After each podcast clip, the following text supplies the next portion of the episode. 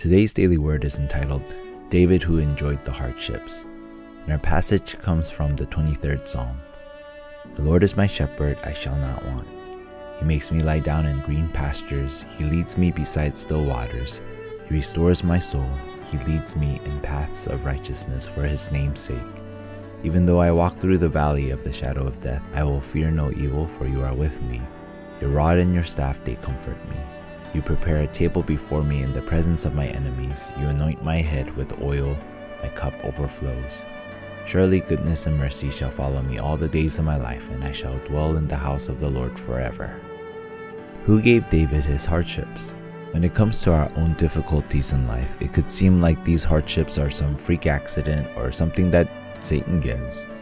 However, the hardship that David faced was something God gave. That is why he was able to have enjoyment through the hardship. Unlike hardship that comes elsewhere, whether self inflicted or something from Satan, the hardship that God gives has an important reason behind it. During the time Israel had lost hold of the covenant and have fallen into the constant attacks from the Philistines. David was able to see the reason, and in the midst of all this hardship, David was called. A bad situation changed into a great blessing. What did God teach first to David? As a shepherd boy, David was able to grow in faith and also his skills at the same time. It wasn't people's choosing, but God's choosing when it came to David being anointed as the next king by Samuel. David, running an errand for his father Jesse, found himself victorious over the giant Goliath. Though Saul became jealous of David's popularity after the victory, this wasn't something that David was after.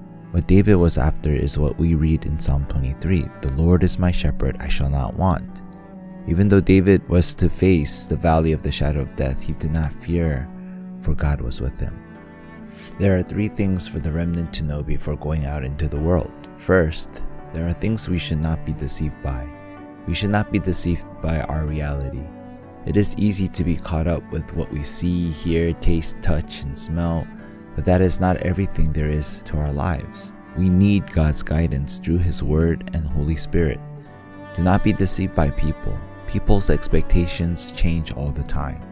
Do not be deceived by evil spirits, for Satan deceives by making us fight alone instead of enjoying the blessing of Emmanuel that God is with us. Second, there are things we should enjoy. In the midst of very difficult situations, David was able to find enjoyment through it all. When King Saul tried to kill David with a spear, David was able to make an important friendship with Jonathan, King Saul's son. When there was an assassination attempt, David made a body double using pillows to thwart the assassinations.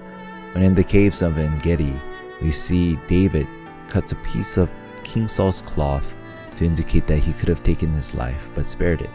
David does a similar thing at Mount Hachilah, taking Saul's spear and water jar instead.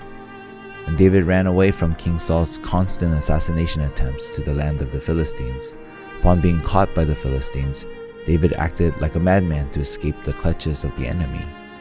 We need to see that David, in the midst of very difficult situations, was able to be flexible to the situation because of the enjoyment he had in relationship with God.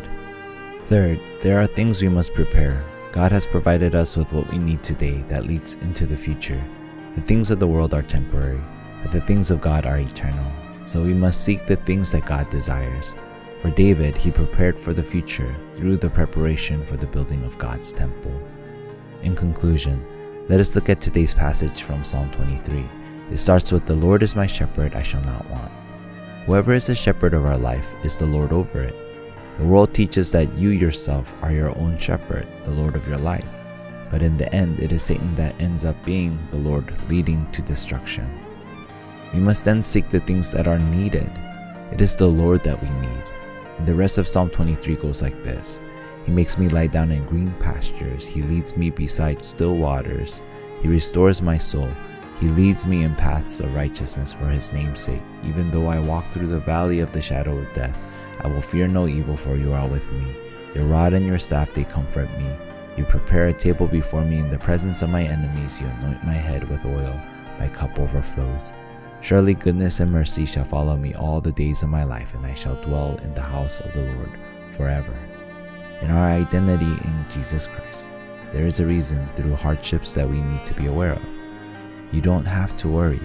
Don't hold to the things that you don't need and turn to God who will reveal what you truly need. All this is according to God's time schedule. As we start the day and the week, let the Lord be the shepherd to guide you to enjoyment.